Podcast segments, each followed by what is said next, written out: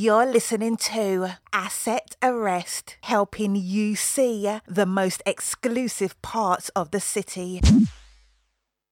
Hello and welcome to episode eight of Asset Arrest, a podcast in which each episode centres around a viewing of a different luxury property that I, Laura Yule, attend with a different invited guest each time. So far, I've been looking at the high end of residential property in London and Berlin, the type that's largely being marketed towards a global audience looking to invest. This episode continues my tour of Berlin with a trip to Uberland Tower at Schlossstrasse eighty in Steglitz, which is in the southwest of the city. I visited this property with artist Sema Bekarović, who I met through my residency at Z K U Centre for Art and Urbanistics. Sema's work has been described as playful conceptualism and is inspired by biology, philosophy and science. It deals with the supposed difference between culture and nature, and the obtaining of and letting go of control. She's interested in emergence, or how human, animal and other objects function as systems within a network, and thinks it's important that we, as human objects, place ourselves in a more modest position in relation to other living and non-living objects. So we'll be talking about a couple of her recent and ongoing projects, but do check out her website, which is linked to in the podcast description, to find out more about her amazing work. The development we went to see has taken an old office block and is renovating it into one of Berlin's highest residential blocks. It was nowhere near finished and was barely even a shell of a construction, lacking even in walls at this point. I had to face my fear of heights as we donned hard hats and were taken up a shaky metal lift to the twenty-sixth floor to admire the spectacular views across the city. We were running late before for the viewing, so the whole conversation this time was recorded after the viewing. This was also our second viewing together, as I had stupidly managed to record silence during our first one, but more about that viewing later. Let's hear what the brochure has to say before we join Sema at a charming cafe near the development in Steglitz. one hundred twenty metres high, thirty floors, three hundred thirty luxury condos. Located on one of the arteries of the capital, the U Berlin is a real prestige object and a milestone on the way to the re-urbanisation of big cities. The graceful silhouette of the building is underscored by its translucent facade. The renowned architecture firm will mainly use glass, aluminium and steel here. Various shops for daily needs, health, office and leisure are integrated into the likewise redesigned base of the Uberland Tower. As a cosmopolitan, you live the pulse of the times and love the bustle of the big city. Uberland is located on one of the arteries of the capital, Schlossstrasse. In addition, Uberland has another bonus, the proximity to one of Berlin's most famous oases of well-being, the Botanical Garden. Only a few minutes walk away, you will find one of the most biodiverse green areas in the world. Enjoy the lively life right on the Schlossstrasse, one of the most famous shopping streets in Berlin.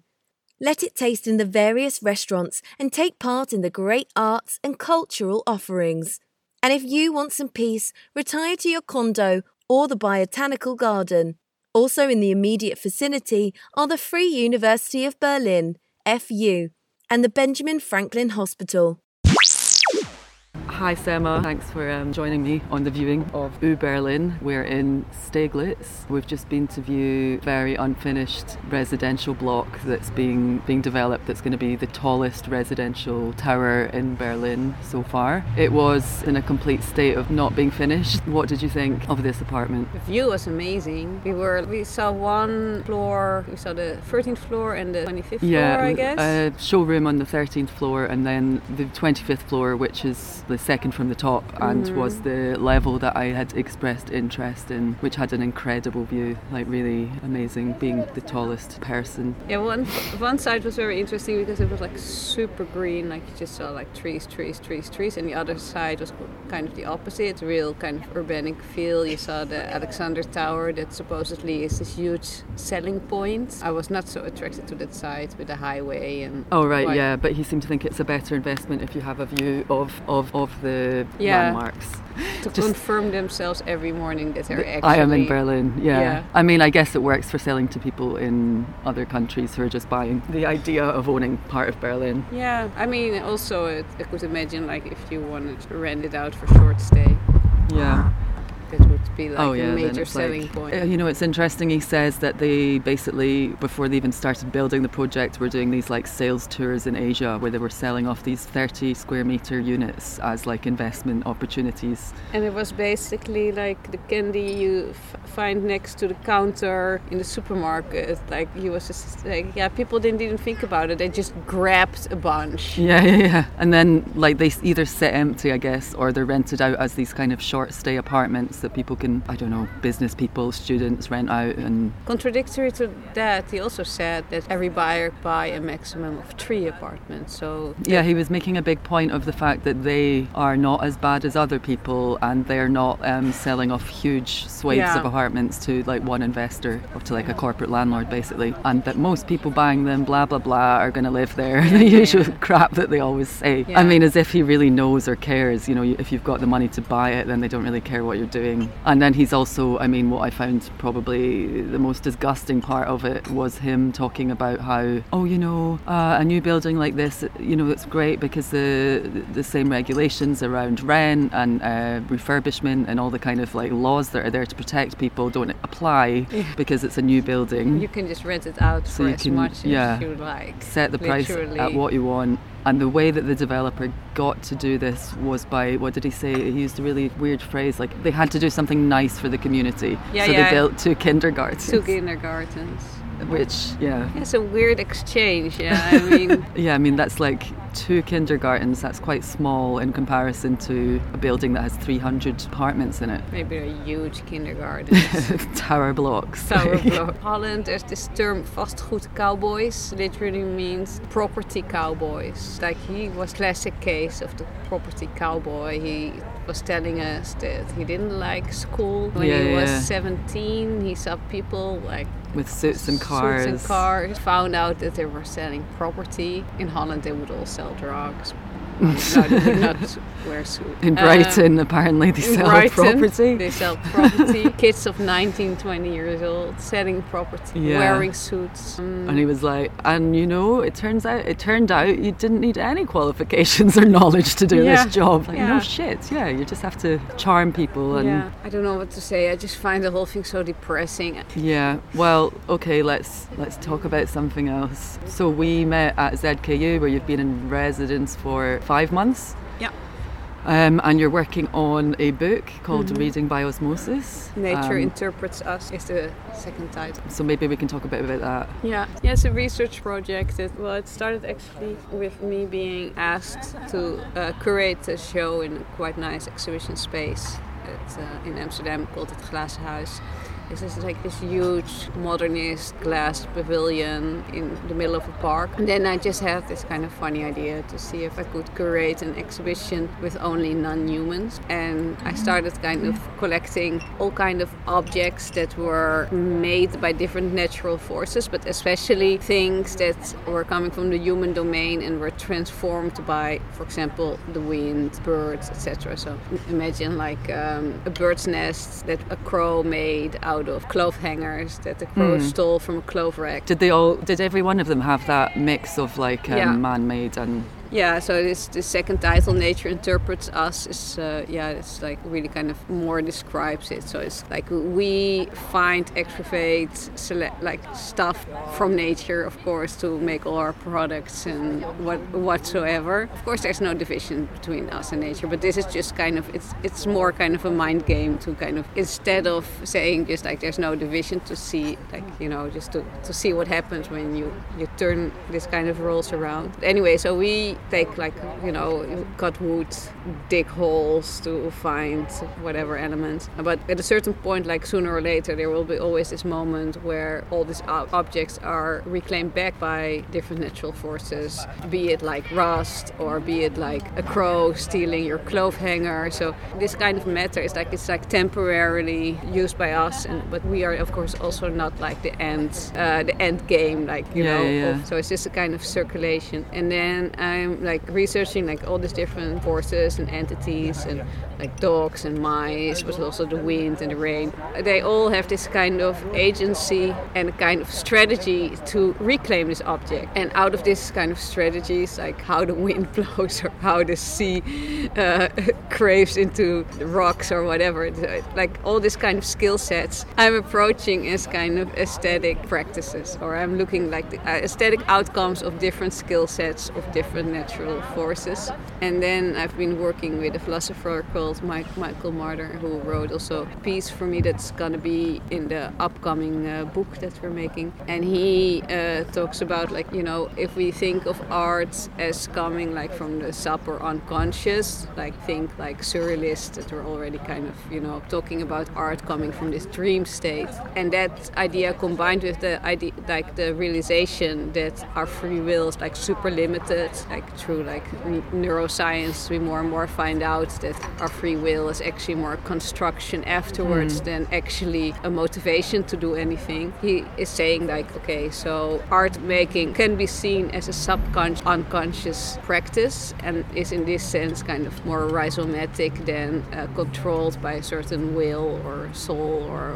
whatever. Mm. And if we kind of accept that line of thinking, then there's no reason not to expand the idea of art making, like to expand it to the non-human yeah. world. So and do you agree with that, or like do you think that is the case with humans making art? I, for me it's not so really important like if I agree or not. I just more see it like what is the consequences of thinking in this way and what can it bring us. I do think like, okay, if we are accepting that we are also just a bunch of processes working and being worked at, I mean all these processes are also influencing our bodies, and our body is are also, you know, it's kind of also like a lot of conflicting processes that are continuously going on. I mean it's more if we expand this idea to ideas of culture and stuff, I mean how would we position ourselves maybe like in a less anthropocentric way or more yeah seeing different a- agents and kind of appreciating them and In, on like different levels, and also kind of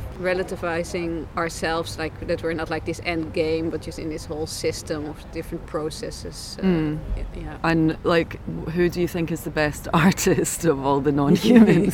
Do you have like a favorite non-human artist, or like a few favorites? Yeah, or? so the, if I've been collecting a lot of objects for over a year now. Some stuff come from musea and a lot of stuff I just find, but it's just now very interesting that you, you really see like, okay, for example I have tons of stuff that's overgrown by moss, uh, like footballs, shoes, sweaters. So, and then you really kind of see like, oh yeah, kind of moss is has this certain tactics. For example, I have this football and it has this like six sides shape, you know, uh, like yeah, a yeah, hex- yeah, hexagon thing. And the moss doesn't like the flat ladder, but the corners of the hexagons, they're from kind of glue, which I guess is porous, mm. so it kind of sucks up water. So then the moss is just following that exact path to kind of take over the ball. And that I find very like uh, beautiful. This, you see there are kind of strategies involved. It's not just kind of random like, okay, we are making conscious decision and other natural processes are just doing like random chaotic shit, because you just see like within these processes there is like, you know, it's like mm. very, very specific, and yeah, it yeah. will not grow on another surface, and certain patterns arise and some aesthetic Uh, is coming out of it. And often this aesthetic really looks like contemporary art.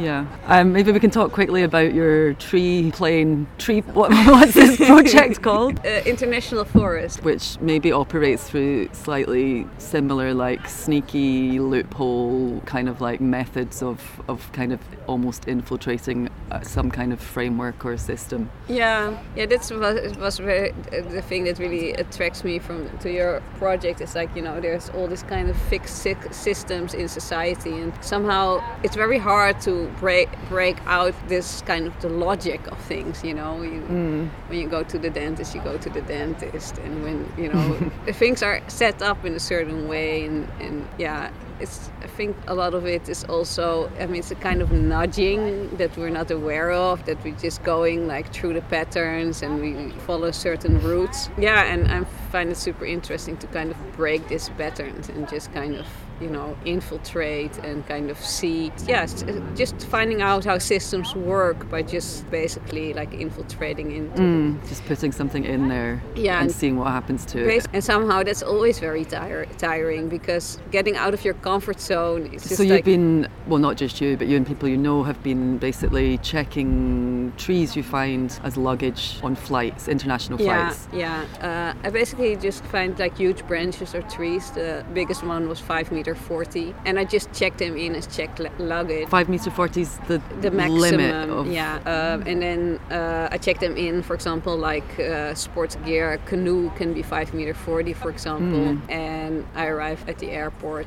mostly with some assistance, because these things are quite big, and I, I just carry this tree in. You can, and how do they react? They're yeah, like confused, obviously. Confused, a lot of jokes. Is it your tree? They're never suspicious, though. Like, uh, well, I had like, I mean, it takes me when I just enter the, the airport. There's just a lot of random people saying things like, "Is it your dog's birthday?" or whatever, you know. But when I'm actually gonna check in the plane, that takes forever because you know this person at the saying at the sitting at the desk uh, is just you know doesn't know how to, to deal with this situation. And mm. uh, every airport and airline is also dealing different, so they mostly call their superiors. Uh, before you know it, you're like s- surrounded with like six people discussing like what to do mm. do with, and but she, but she already paid for it, and then the whole discussion starts if the tree has to be packed. So in some airports you have to pack the tree. Or the you branch. Always take it unpacked though. I just as a take bare the, tree. Yeah, I just a bare bare tree. bare tree. bare tree. And I try to convince them not to pack it because I actually like it when it's just going. And they've never refused to... No, but sometimes they force me to pack it, and then they take me to these plastic wrappers and they wrap oh, yeah. it and, they, and and then it just becomes like huge morphy plastic shape. And yeah, I check it in like that, and then I just kind of accept it like that, and they put like all these stickers on it, and it uh, comes out mostly in like... Uh, on the other side, uh, at unusual sizes, or how's how's that called? Uh, oh, uh, oversized, overs- or like yeah, unusual sizes. yeah, oversized yeah, like luggage. Weird sizes. Yeah, yeah, yeah. Weird luggage. Yeah. And it started as a kind of fun pro- project, but then you know it's become it became kind of more interesting when I started to take bigger and bigger things. Because I really felt like this is like the limit of these are kind of these machines, these airports, these are like this whole system, and they are set up to process certain things, and obviously I bring something that is not set up to process. Mm. And then this whole system is just kind of trying to define like what is this and how we do it, like how how yeah how how do we approach this, and um, why why is someone bringing this this yeah, is not normal yeah. this, but do you think I mean I guess I guess you don't take enough flights to really I mean like impact the airline industry no. by them like bringing in new regulations saying yeah, no I, trees I had or... some critique on this work because I was flying with trees and flying is bad blah blah, but actually I hardly ever fly, you know I would fly like once a year or something. Thing. And some people might find that a lot, but compared to a lot of other artists and people I know working in this. But yeah, friends take them, and my father is very fanatic. Is it stressful though? I mean, do you feel like you're performing when you're asking to take this tree? Yeah, or yeah, it just become... it's stressful. I really have to kind of, yeah, you you have to be in a kind of mindset, especially with a five meter forty. To walk with that in an airport, literally yeah. everybody's watching you, and it's just like you really have to kind of breathe yeah, yeah. through that. And airports are stressful yeah, at the best of yeah, times. I mean, yeah. they're just like, you're, it's hard to be there in an airport going somewhere without feeling mm. somewhat stressed. Yeah. So yeah, so that's what... I think, um, yeah, I think it's like uh, in this kind of approach. I would like to do more, and it's kind of also inspired. I mean, like d- doing this with you for already for the second time, I find it like it's kind of tough to do, but it's also super inspiring because you really use the material, like the interior of the city, like the pro, like the the setup structure of uh, this kind of society. Mm. You use that as material for your work, to question it, it and yeah, in really not like a, you know, it's kind of in, in, in really, I think in an, although you are a complete fraud, I mean, you go, but you do it like in an honest way. You have like this really straight way of, I mean, you say you're an artist, mm. people can find you out, you know, it's like, and that's also something I find really, uh, yeah. I want them to find, well, yeah, maybe I should say, so we already viewed apart an apartment together, quite a different one, very, very much finished. It had a kind of sunken erotic pit for yeah. sitting in, and the neighbour was Germany's most famous D J, whoever the hell that is, and um, yeah, that was the first time a- after that viewing that the estate agent sent me an email being like, oh, like he just found um, he just found my podcast, and he was really angry because that was going in the direction of fraud, and if I'd asked to speak to him he may have agreed because he had already made a documentary about an architect or something. But yeah, I don't know, I think for me at that point it then it becomes more interesting because you then like, yeah, they become engaged in your what you like your thing a bit more, and also it's art. Interesting when these worlds meet, I think. Like if you just fake it and you pretend to be someone else, then it stays like really on this kind of, yeah, you know, it's, there's, yeah, I mean, there's no tension. It'd be easy to make up a fake name, yeah. a different email address, yeah. and yeah, no one would yeah, ever yeah. know. But yeah, but in a way, you give them also the chance to find you out and to understand that there are like different positions to work this, this practice mm. that they're surely aware of. But you know, it's the same like. You know, you, for example, if you're vegetarian, you know there are people working in the meat industry, but you'll never, you're never confronted by them because you know you are not hanging out in the same bars. Or am I the vegetarian here or the meat eater? It doesn't matter. Or say conservative and Democrat, or you know, I mean, it's I think I'm the vegetarian even though I'm a meat eater. But yeah. What's, yeah, I think like in the general, generally that's like, you know, like the world is more and more becoming like small circled, like, you know, like people living in their own little community. It is. Mm. I mean, I think it used to be like that. Then we had maybe like, I mean, at least in like, for example, Holland, like we used to have like this huge division from Catholics, Protestants, blah, blah, yeah. blah. And then you had like the sixties and stuff and everyone was just kind of, like, you know, it seemed to open up, but it seems that it's a complete illusion, and uh, less and less people, also through like internet algorithms, et cetera. Less and less, yeah, yeah. you don't, yeah, you're not you get conf- put in a category, exactly. and you're kind of you're not confronted with the actual other, and and in this kind of practices, it's like okay, you know. It's also confronting for us, and it's yeah you get to welcome someone into some kind of really nonsensical art zone that yeah. they would never be in otherwise. Yeah but it also, I don't know, I, I kind of well well this like the potent, the possibility that he's now going to go and find the podcast and, and be kind of angry is like, it's interesting because it just makes it more about this performance of like the performance between us, you know, because he's just lying and I'm just lying yeah. and we're all just yeah I mean, it's also kind of because of course you have to also have this other side of the art world, world that just uh, accommodates this division, like artists producing art, people selling it on art fairs, rich people buying it, hanging it in this kind of apartments. Mm. So you have this kind of hierarchical line that you can, like this kind of classical hierarchical line within the arts. And I think most of the art still functions as this commodity yeah, in this yeah. kind of system. But I think what we try to do is kind of more look at the system. Yeah, like how do things work, work and how... Uh, how can you use that as almost a material to kind of work with? Exactly, yeah. When, when was like the first time that you actually kind of scammed your way into some... I mean, did you like do similar fix, things as a kid? Like... Oh, you mean like viewing property specifically, no, or just anything no, like just that? No, just anything. Just I mean, I used to, I was like when I was like twelve, I was like really a big prank caller. Mm. ah. I don't know if that's the same. Yeah, but yeah, yeah. I used to call like just like companies out of the yellow pages with my friend, and we would like we would say horrible things. Did you? Yeah. I I've always like when I was a kid, like we um, lived quite close by this like super luxurious hotel where like Madonna and Michael Jackson would stay. Oh wow! Um, and we would try to dress up and to kind of see if we could enter. They just let us enter because, you know, we did it so often that they also kind of like, the people kind of knew us and they were just like playing along, like, hello, ma'am, you know, we were like twelve. And something else that I've I've done a lot is entering abandoned buildings, like uh, burnt mm. buildings and uh, yeah, like.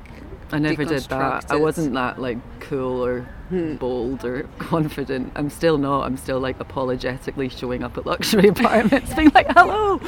And I'm like, why can't I just go in and shit all over the place? But uh, yeah, where is this kind of guilt coming from? I don't know. Yeah, I don't know. I mean, it's just a little bit of time. Okay, it's maybe not nice for these people that they think you're going to buy something and I think, nah, nah, nah, but yeah. Yeah, I don't care. I mean, it's just like, maybe it's just having done loads of shit jobs, but I think that's not a shit job. I think they get paid really well. Absolutely. I mean, they look great. Yeah. I wish I looked like that. And um, last thing, what was he talking about? Some other development of theirs that you were yeah. like interested in? Yeah. Because I, I didn't yeah. know what he meant, because but I they're knew rebuilding the Tacheles. And this is... Yeah, this this super famous squat ah, yeah, in yeah, yeah. Oranjastrasse. That's what I thought, but I would, yeah.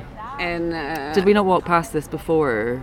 Or maybe maybe I was with someone else and we were talking about we, it. We have talked about it. Um, yeah, I mean, this is like amazingly symbolic of like the whole kind of thing also because, you know, this was like super famous arty squat has, I mean, it was has been there for, I don't know, like twenty, I don't know, maybe twenty years. There mm. was like a bar and like it was like really a symbol of like the cool Berlin. Yeah, yeah, yeah. Um, and then presumably these developers forced them out and now... Well, the city uh, forced them out and these developers built, uh, uh, bought the building. But then they're making it like this million do- euros pro- uh, properties and while keeping the artistic feel of it. Yeah, so they yeah. keep part of the building.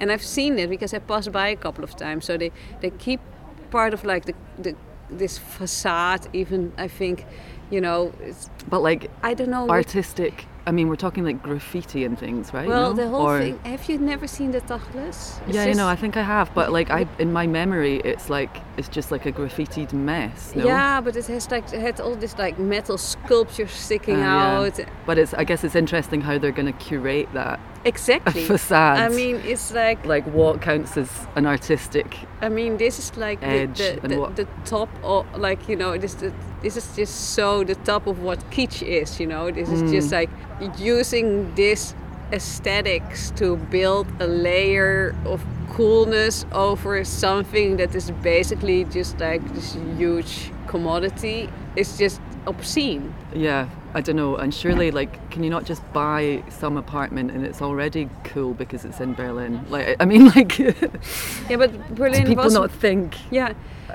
Berlin, Berlin, the whole vibe in Berlin is seen as cool because of places like Tacheles, and yeah, I mean, I guess he's that's the... living at Boxhagener Platz, the the guy who was showing, showing us, us around, yeah. which was like the whole area that the whole area was squatted, and uh, now sadly he cannot build an elevator because it's an old building. Is that what he was saying? So he he bought an apartment in an old building and he's angry that he can't build an elevator. No, I don't think he was angry, but it was it's more symbolic because that area, I mean that.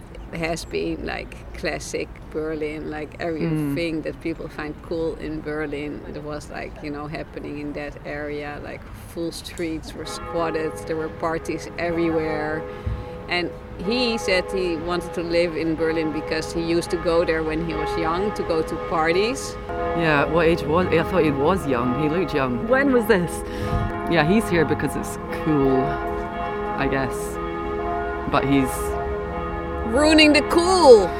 He's the very person ruining the cool. Don't ruin my cool. He did look man. cool. He did look cool. Yeah. I mean, if it's cool to have an earring and some tattoos, which I think it might be here.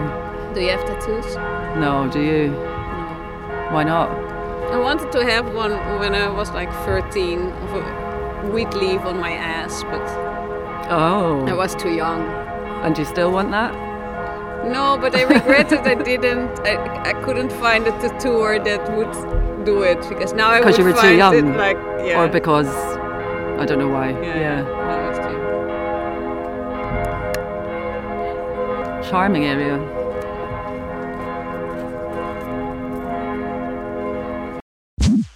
So Sema's fantastic book, Reading by Osmosis, Nature Interprets Us, is now available to buy online or at various physical bookshop locations. And there'll be an event in Berlin at the I C I, Institute for Cultural Inquiry, in January to expand upon this research. The event's called Art of Encounter, an evening on non-human art production, and will feature a lecture by Michael Marder and a discussion with I C I fellows Daniel Liu and Alison Sperling on the possibility and consequences of non-human art production. So check that out if you're in Berlin on January twentieth. This series of Asset Arrest has been made possible thanks to support from the Newbridge Project in Newcastle and Durham University's Politics of Urban Social Innovation Research Project. This will be our last visit to Berlin until twenty twenty, so stay tuned for a change of context next week as I explore the world of private student housing in Newcastle. Lastly, as I mentioned earlier, Sema and I had previously viewed another property together, but my lack of technical know-how somehow led to the recording being silent. But I want to finish with the email that was sent to me on the night following our viewing, which I think was very successful in the sense that I think he really believed we were genuinely interested in the apartment. Um, this is the first time anyone had contacted me, having done some Googling and finding the podcast, so I was quite excited but also especially disappointed that I'd messed up the recording and couldn't share the full story.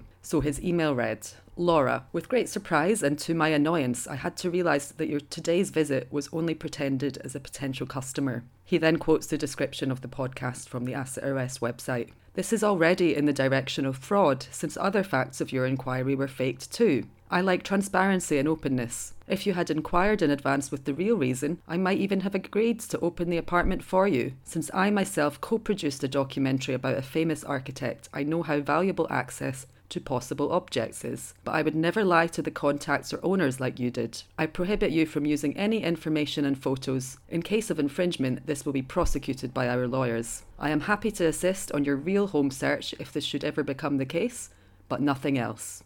Asset arrest, making contact, gaining access, asking questions, wasting time.